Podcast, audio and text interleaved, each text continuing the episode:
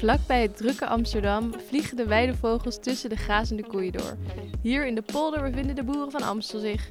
Maar wie zijn ze en wat doen ze? Een gesprek met Michel als zelfbenoemd directeur en Gert als voorzitter van de coöperatie, maar vooral ook als melkboer. Mijn naam is Sander Beukers. En ik ben Lieske Brinkhuis en je luistert naar De Kortere Keten. De Boeren van Amstel, dat is een, uh, een, een, uh, ja, een groep melkveehouders, op dit moment 18, die een nieuwe coöperatie gevormd hebben met de naam Boeren van Amstel dus. Maar Boeren van Amstel is ook ons merk, waaronder onze melk dus uh, vermarkt wordt. En we hebben een voorbeeldje van een boer die hier zit. Ja. Dat klopt. Wat, wat maakt je een boer van Amstel? Nou ja, er zit een hele geschiedenis voor natuurlijk, maar voornamelijk betrokkenheid denk ik bij het project of bij het initiatief Boeren van Amstel. Dat wil zeggen dat we ja, de zuivel uit dit gebied meer waarde proberen te geven, waardoor de melkveehouders die extra prestaties leveren voor de natuur hier in dit gebied en weidevogels, daarvoor een, een, een extra opbrengst zouden kunnen krijgen. En dat is de doelstelling en daar, daar voel ik me bij betrokken. En daardoor ben ik dus ook in het bestuur gekomen van uh, de coöperaties. En uh, hoe word je dan een boer van Amstel? Uh, je moet in ieder geval melkkoeien hebben. Ja. Dat is wel handig. Dat is wel handig, ja. En, en je moet eigenlijk ook nog aan Friesland Campina leveren. Want Friesland Campina heeft, heeft een soort goedkeuring verleend aan de boeren van Amstel, wat feitelijk allemaal leden van Friesland Campina zijn, om een gedeelte van de melk die ze dan dus niet leveren aan Friesland Campina aan boeren van Amstel te leveren. En Friesland Campina is zelf ook een coöperatie en een coöperatie heeft een leveringsplicht. En een leveringsplicht wil zeggen dat de boeren eigenlijk alles aan Friesland Campina moeten leveren. Maar door dit initiatief van Boeren van Amstel, dat noemen ze een uh, gebiedsinitiatief, hebben we dus vrijstelling gekregen.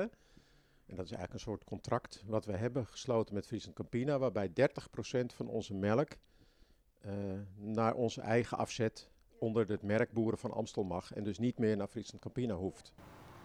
Maar het is misschien wel ook goed om te vermelden dat dit ook ja, door deze clausule van Friesland Campina mm. mogelijk is. Ja. Ja. ja. want er wordt ja. wel... Uh, de, Friesland Campina is daar uh, flexibel in geweest. Ja, dat is echt de aorta zeg maar, van het uh, bedrijfsmodel. Want de boeren hebben dus de luxe om de melk te kunnen leveren. Ja. Maar hebben nou ja, veel meer dan dat. De, de, luxe ook dat ze het altijd aan de, aan de coöperatie kunnen leveren, Friesland Campina. Ja. Zekerheid. ja. Hoe, hoe, krijg je dat bij Friesland Campina voor elkaar? Ja, dit, dit initiatief is ook niet het eerste in Nederland. Het is niet helemaal nieuw. Dus op andere, er zijn wel eerdere initiatieven geweest. Een mm aantal lopen ook nog steeds. Mm Dus, uh, nou, de, Friesland Campina heeft natuurlijk zoveel melk. Dat is de grootste coöperatie in Nederland die uh, eh, 80% van alle melkveehouders melk ontvangt. -hmm. Die melk hebben ze soms niet allemaal zelf nodig. Nee. Dus de schade voor hun om het een andere kant op te laten gaan is ingeschat, ja. zoals wij het inschatten, is niet zo groot. Bovendien krijgen hun, uh, of krijgen onze melkveehouders gewoon dezelfde prijs ook als Friesland Campina normaal uitbetaald. En met een kleine opslag voor Friesland Campina voor het transport, wat, wat ze apart nog in rekening brengen. Mm -hmm. En ook de administratieve verwerking die ze voor hun rekening nemen. Okay. Dus ze leggen er ook geen geld op toe. Nee. Okay. Okay. Nee, het is iets wat ze zelf niet kunnen. Hè. Daar zijn ze te, te grofmazig voor. Dat geven ze ook aan. -hmm. En dit is een gebiedsinitiatief. Of ja, zij noemen ja. dat dan een marktinitiatief. Ja. Uh, het is wel een van de grootste marktinitiatieven die ze hebben. En ze volgen dat met belangstelling, want ze snappen wel dat er ja, dingen gaande zijn in de markt waar ze wat mee kunnen en willen, maar de manier waarop is nog. Uh, ja. ja ik, ik noem het eigenlijk altijd een uitbesteden innovatie. Ja, nou slim. Maar Gert is, is boer, maar Michel, hoe ben jij hier Nou, ik ben um, eigenlijk uh, geen boer, laat ik daar uh, mee beginnen. Ik was vroeger van mijn vijfde tot mijn vijftiende, ik kom uit Amstelveen en daar zit best een heel goed vogelweidegebied ook, de Bovenkerkenpolder. Um, en daar liep ik van mijn vijf tot mijn vijftiende bij een, vriendje op de boerderij. En ja, ik ging de HAVO-VWO-kant op en hij ging de, de boeren-tuinbouwschool op. -hmm. En daarna heb ik hem nooit meer gezien. Dus dat was een harde knip. Ja. Um, van alles gedaan, ondernomen. En uh, twee jaar geleden, ik, ik, kom eigenlijk veel meer uit een online marketingachtige consultancy-rol. Toen eh, was ik het zat, had ik genoeg naar mijn beeldscherm gekeken. En ik denk, nou, ik wil weer met mijn poot in de modder staan. Ja. Dat eh, viel een beetje letterlijk eh, Ja. viel dat, eh, uit. Toen zag, ja, zag ik deze vacature staan om, eh, wat was het, eh, eh, eh, Ja. Secretaris, eh, Bedrijfsleider toch wel. bedrijfsleider en Ja. dan binnen de coöperatie. Dus dat, eh, maar goed, we moesten de supermarkten binnenhalen. Dus ik heb me meteen maar heel, eh, met veel bravoure directeur genoemd. en eh, nou ja, zo ben ik erbij gekomen twee jaar geleden. Alleen vlak daarna brak corona uit en stond de hele wereld op zijn kop. Ja, we waren net lekker aan het groeien en eh, het stond er allemaal goed voor. Het voorjaar is natuurlijk een heel belangrijke tijd. Sowieso voor de weidevogels en alle acties die je daarmee kunt doen en laten zien. Waar we het publiek ook graag bij betrokken hadden. Maar ook voor de opening van het terras. En nou ja, ik, weet, ik ben zelf op 15 januari begonnen. En twee weken later eh, merkte hij gewoon al eh, dat de Italianen uit Amsterdam wegbleven. En toen stagneerde de omzet al. En wat was het, 15 of 16 maart, om wat was het, 16 minuten over 6, hè? 18 uur 16 geloof ik. Toen eh, decimeerde de omzet in één keer. Toen werden we letterlijk gebeld, je hoeft niet meer te leveren, want... eh, ja, en toen bleef er echt maar 10% van de omzet over. Want eh, hoe ziet jullie keten er dan, jullie korte keten er dan precies uit? Ja, dat is een hele goede vraag. Ehm, want ehm, de korte keten is, was simpel. We Ja. haalden de melk zelf op met een eigen RMO. Verwerkte in onze eigen fabriek. En nou, een groot deel van de, van de productie leverden we zelf Ja. af. Ehm, maar dan kom je er al snel achter dat er gewoon efficiëntere en misschien iets langere ketens zijn. Mhm. Die daarmee dus niet per se slechter hoeven te zijn. Precies, ja. En dus een, een, een hele korte keten is soms ook een, eh, een bewerkelijke keten en daarmee een dure keten. Dus wat, wat vooral belangrijk is, is in de keten dat als er een keten bij komt, of die waarde toevoegt of niet. Ehm, Wat voor waarde moet ik dan... Want je hebt dan niet alleen maar financiële waarde, waarschijnlijk. Nee, distributie is natuurlijk heel erg eh, belangrijk. Mhm. En eh, verzamelplekken en herverdeelplekken. En ik zal eh, niet allerlei termen gaan noemen, maar je, je hebt gewoon met distributie te maken. En melk is een heel kwetsbaar product. En dat, ja, daar moet je dus goede gekoelde ruimtes, goede gekoelde auto's voor hebben, goede ehm, gekoelde docks waar mensen dingen kunnen afleveren. En ja, dit, dat is gewoon duur. Ja. Dus eh, soms is het handiger om een, een keten van een andere in te schakelen om bijvoorbeeld die distributie te doen. Snap ik. Ja. En hoe is dat nu bij jullie dan? Zeg maar, waar, we beginnen dan bij de koe. Ja. En eh, hoe dan zo verder? Nou ja, de, die melk wordt opgehaald door Friesland Campina. En niet meer door onszelf. Gaat ook niet meer naar onze eigen fabriek die we hadden. Maar naar eh, Den Eelder. Waar we dus een eh, contract mee hebben voor het verwerken van onze melk. Dus die melk gaat wel eh, in onze pakken. Dus het zijn pakken met ons logo, ons merk. Het blijft ook onze melk. Dus de melk komt hier uit de polder, uit dit gebied. Ehm, ja, en voor de rest, de logistiek daarna, die wordt ook voor een groot gedeelte volgens mij door Den Eelder geregeld. Ja. Dus die Ja. brengt het weer mee met zijn eigen producten die het land doorgaan. Maar die gaan, hij heeft natuurlijk een stroom richting Amsterdam. Ja. Eh, en daar li- liften wij dan in mee. Volgens mij moet ik, heb ik het zo heel grof gezegd. Ja. Ja. Ja, dat klopt. En dan zie je ook dat meeliften op een stroom van een ander. Ja. Ja. Het is natuurlijk, eh, toen wij vorig jaar zelf alles ophaalden, nou, dat was met een trekker en een eigen RMO en dat ding moest schoongemaakt worden, de fabriek moest schoongemaakt worden. Ja, tijd. En een fabriek die rendeert alleen maar als die zeg maar 60, 70 procent van de tijd Ja. draait per week. hè. Dus gewoon echt van de, wat zit, 168 uur moet hij gewoon zeg 100 uur draaien, Ja. minimaal. Dat hangt natuurlijk volledig van, van je producten en je fabriek af. Maar ja, wij draaiden twee dagen per week. We waren gewoon meer aan het schoonmaken. En ik denk dat er meer, eh, meer schoonmaakmiddel en Ja. water eh, door de leiding ging dan eh, melk uiteindelijk. En dan ja, is het ook milieutechnisch gezien misschien een hele goede afweging om toch maar, ja, het is gelukkig 69 kilometer, dus net geen 70 Mhm. ehm, mee te laten gaan in een vrachtwagen die toch al rijdt. Ja. Een apart compartiment voor onze melk. Ja. En daar vandaan weer mee te laten gaan met een, een stroom aan, Mhm. aan verpa- ja, verpakkingen van meerdere merken, zeg maar. Hè. Ja. die toch al bijvoorbeeld richting het, eh, eh, het distributiecentrum van Albert Heijn gaan. Ja. Of via het distributiecentrum van de Sligro of de kweker waar we liggen. En daar pak je gewoon eigenlijk meteen schaalvoordeel.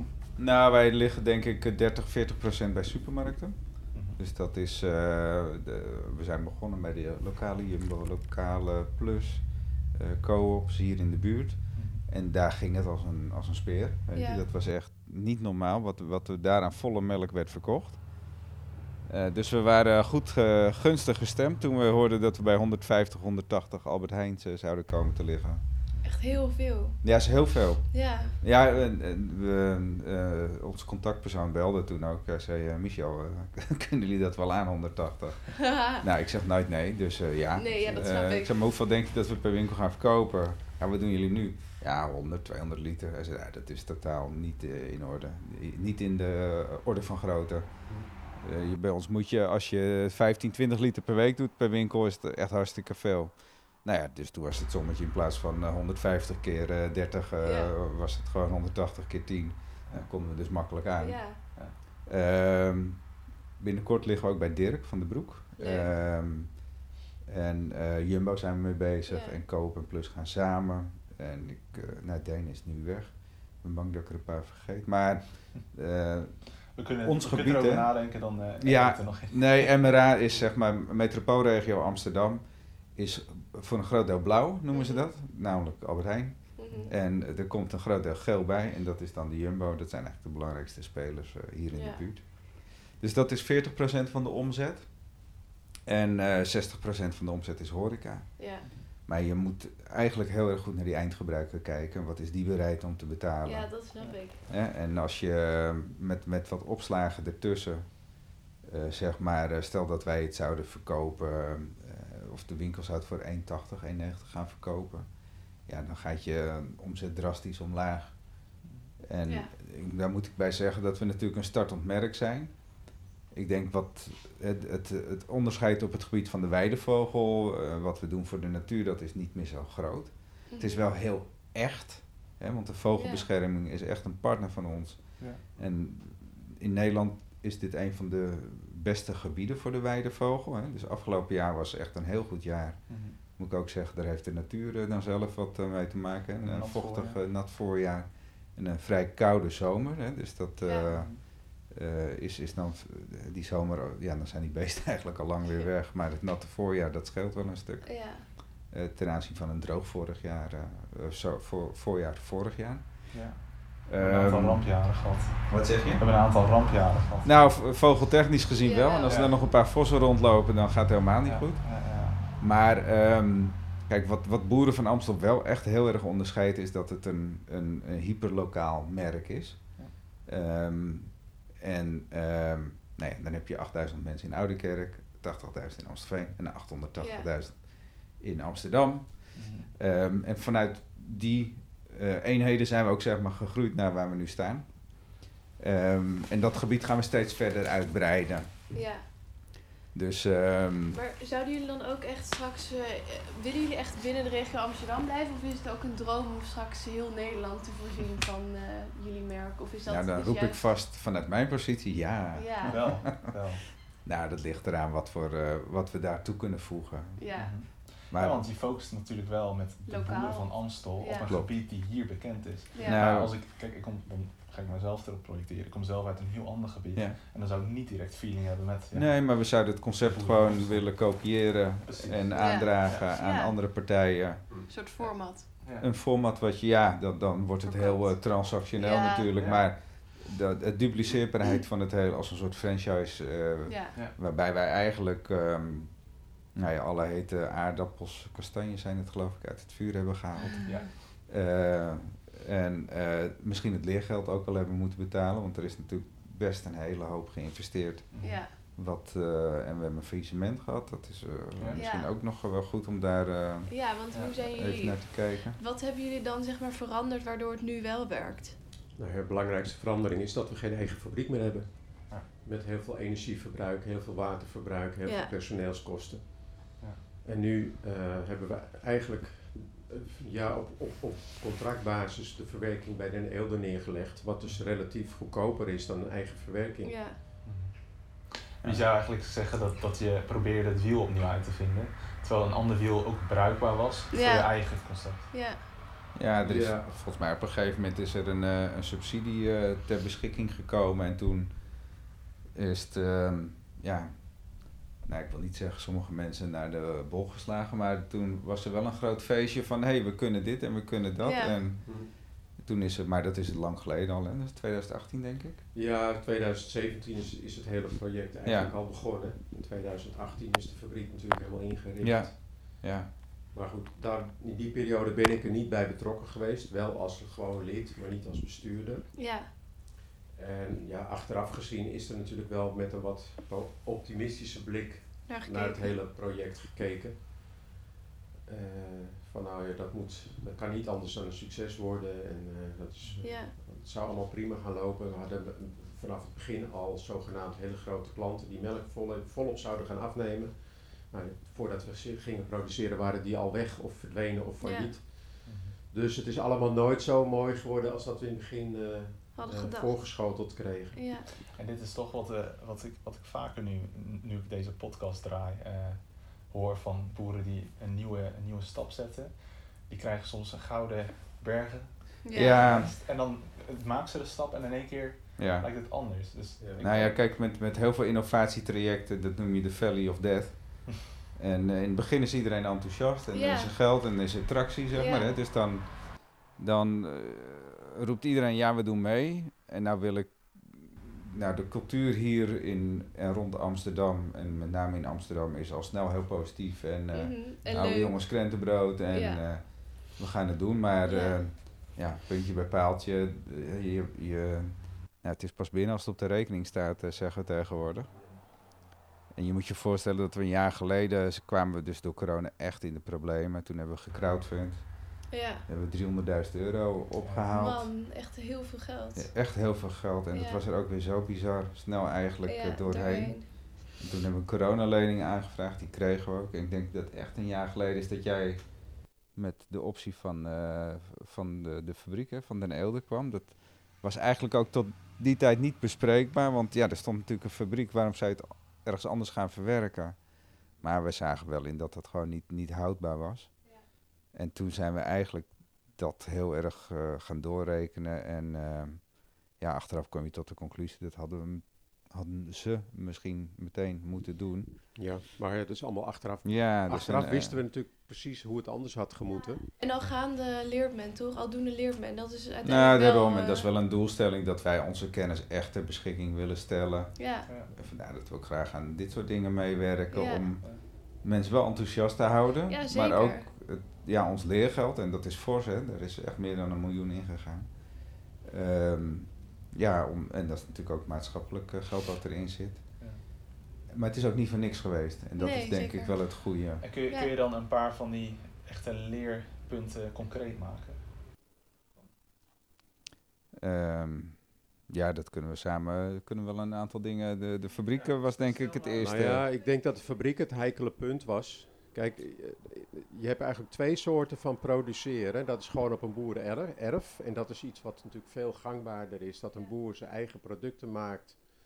Eigen kaas maakt bijvoorbeeld. eh, boerenkaas of, of, of boerenkwark. Of eh, een boer die dat leuk vindt om zelf te zuivelen. En dat op een lokale manier in de markt zet. Dat is een heel robuuste vorm van ondernemen. Ook omdat je natuurlijk niet, niet heel hoog in de investeringen gaat zitten. Geen hoge kosten maakt. En langzaam groeit. Dus als je langzaam groeit, dan kun je ook langzaam weer doorgaan met investeren. En langzaam je afzet opbouwen en je, en je, eh, je kosten eh, daaraan aanpassen. Bij een boer is het precies andersom, zeg maar. Een boerenverwerking op zijn eigen bedrijf. Die gaat eerst wat verdienen en dat investeert hij weer. Dan gaat hij weer meer verdienen, dan gaat hij weer investeren is altijd in evenwicht. Dus die gaat niet failliet. Die ziet langzaamaan zijn lokale productie groeien, als hij het goed doet. Maar wat wij gedaan hebben, is eerst een half miljoen in een fabriek gestoken, zonder dat er nog nul liters melk verkocht waren. En dan, eh, ja, dan merk je pas hoeveel risico je financieel eigenlijk loopt.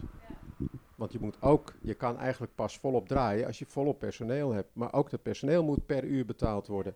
Bij nul omzet waarmee je begint. Dus je loopt als, als een, een, een fabriek zoals wij gehad hebben.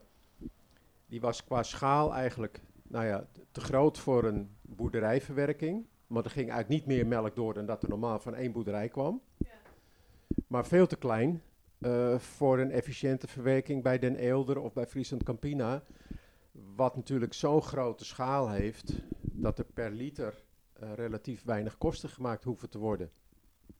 En wat wij gedaan hebben is eigenlijk een opzet ja, die gewoon eigenlijk van tevoren al bijna nooit rendabel was te krijgen. Of, de, of, ja, of je had echt in het begin een enorme omzet moeten kunnen halen. Wat, wat Michel al zei, dat je echt 80% van je fabriekstijd kunt draaien. Maar ja, zo werkt dat niet als je met een nieuw merk in de markt komt.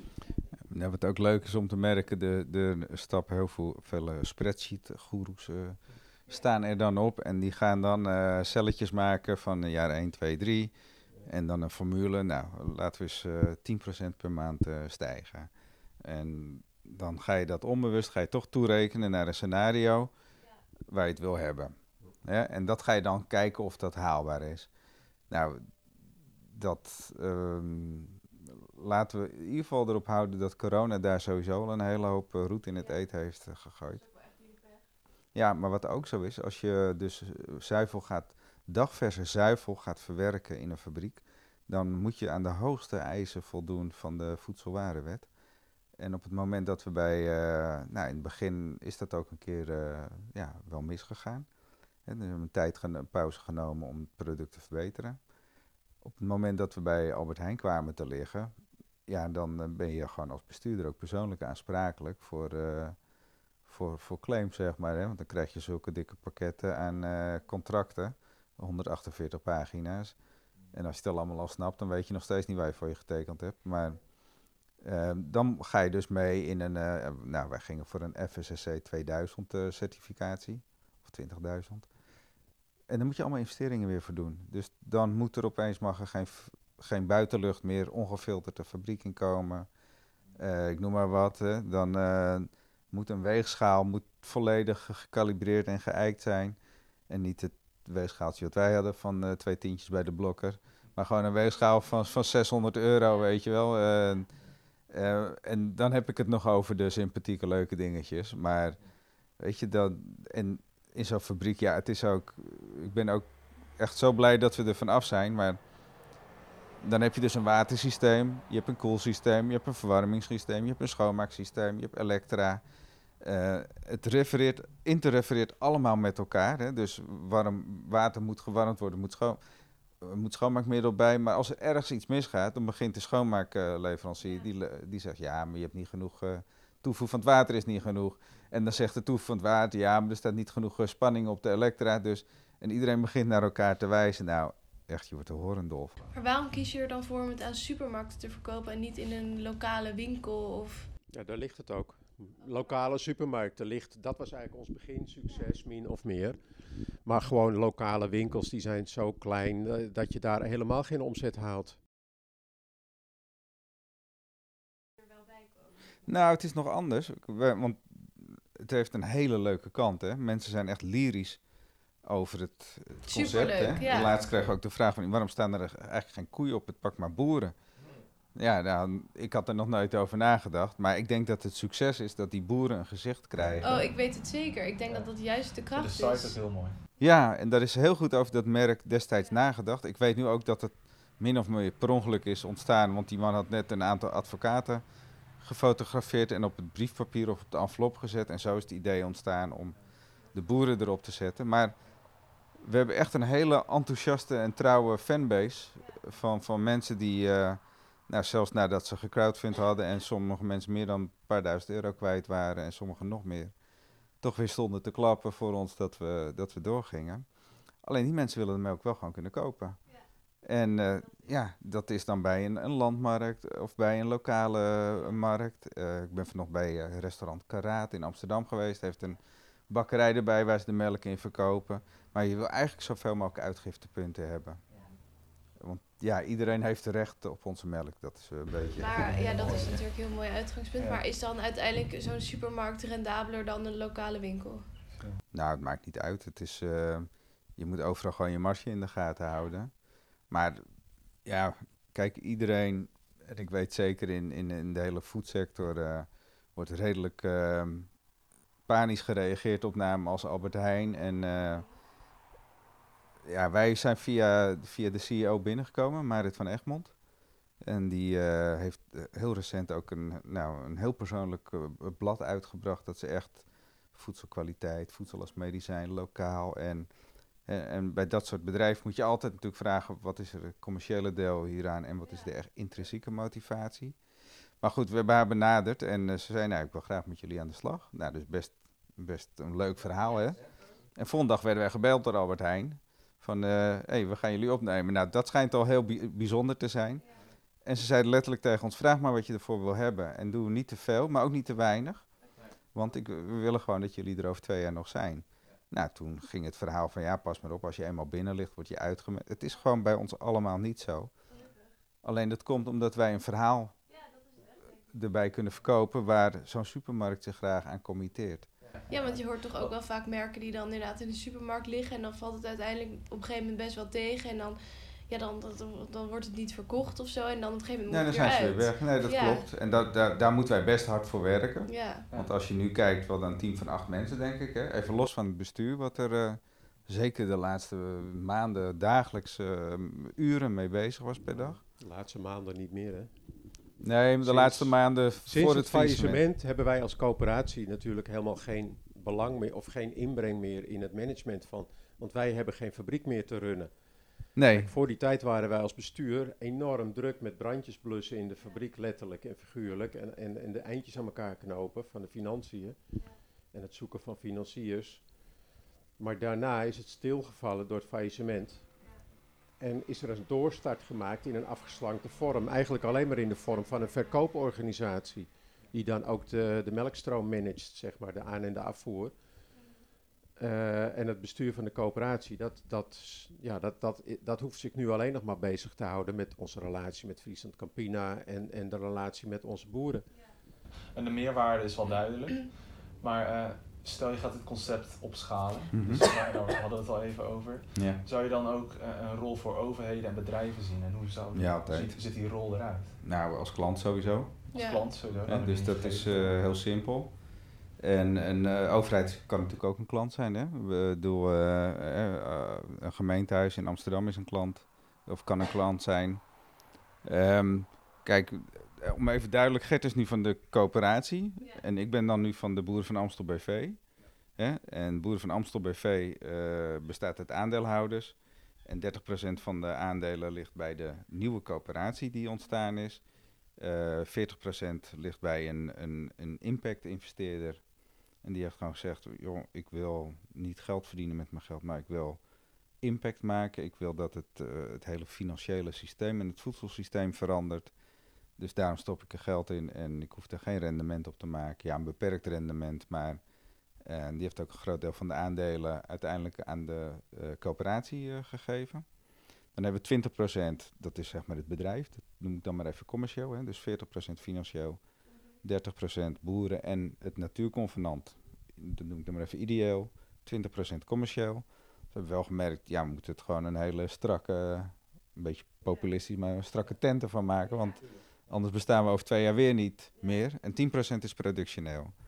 Ehm, maar wij moeten best hard ons best doen om het merk onder de aandacht te, brengen. En wat je nou merkt is dat er, eh, ja, er zijn heel veel subsidiegelden die gaan over eh, lokale eh, zaken, korte keten, eh, footprint, nou, noem maar op. En dan heb je hier natuurlijk allerlei natuurachtige dingen. Dus niet alleen eh, de weidevogels, maar bodemdaling, CO2-uitstoot. Nou, daar, daar weten de boeren veel meer van eh, dan ik. Ehm, maar wat mij opvalt is dat er heel veel gepraat wordt. Ik heb, ik heb de neiging om daar een ander woord voor te gebruiken. Maar dat er ook heel veel geld verbrand wordt met praten en rapportjes schrijven waar nooit wat aan wordt gedaan. Nou, ik zou best graag zien dat dat wat verandert, eh, vanuit de overheid gezien. En ik vind dat de overheid een voortrekkingsfunctie heeft van, nou weet je, als nou eerst maar eens even al die, die gemeentehuizen en eh, de, de provincie en alles wat daaraan gepaard eh, zit, waterschappen. Als die nou gewoon eens kiezen voor lokale producten, dan hebben we al een hele stap gemaakt. We hoeven niet meer te praten, maar dan hebben we het gewoon gedaan en dan zijn we al een eind op stap. Je tweede vraag was, de overheid en? Ja, bedrijven ook. Ik, ik denk Bedrijven. Albert Heijn en Jumbo's. Ik bedoel, ik zie dat Albert Heijn bij jullie een, positieve rol heeft gespeeld. Maar Ja. Nou ja, kijk, die moeten gewoon, eh, die willen verkopen wat de klanten willen kopen. Dus daar hebben we allebei een rol in te vervullen. Zij in de communicatie en wij in het eh, uit, uitvoeren van, van hun belofte. Bij ons kan je eh, met de, eh, we gaan, nu het weer mag, gaan we natuurlijk dagen organiseren dat de mensen op de boerderij kunnen komen. Weet je, dat vinden die boeren hartstikke leuk en dat vinden die mensen hartstikke leuk. Kinderen weten nauwelijks nog dat melk uit een koe komt, hè, dus dat eh, komt uit de, uit de supermarkt. Maar bedrijven, ja, dan ga ik misschien een beetje ver, maar die kunnen natuurlijk ook gewoon zorgen dat ze onze spullen inkopen. En we zijn nu, en daar heb ik gelukkig wat meer tijd voor nu, en daar stop ik ook graag tijd in. We zijn met een blockchain aan het kijken van, nou, hoe, wat is nou de impact van alle, ja, zeg maar, alle actoren die wij hebben. Dus de melk die opgehaald wordt, de kilometers die we rijden, de prestaties die de boeren leveren voor de directe omgeving. Kan je daar een waarde aan geven?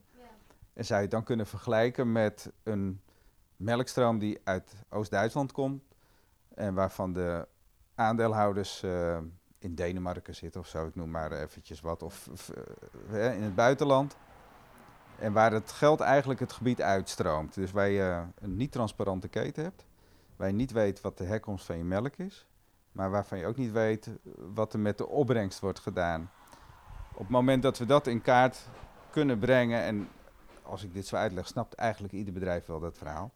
Maar ik zou graag dat dat zich vertaalt in een inkoopvoordeel op hun MVO-programma, hun eh, duurzaamheidsprogramma. Dus dat ze al punten kunnen verdienen in hun duurzaamheid. Gewoon checkboxjes aan. Ja, dat doen we, dat doen we aan, daar doen we aan. Eh, doordat ze lokale producten kopen. Nou, dat, dat zou denk ik een enorme stap eh, vooruit. Wil je meer over de boeren van Amstel weten en onze andere afleveringen beluisteren? Kijk dan op onze site foodagribusiness.nl en check vooral ook onze socials.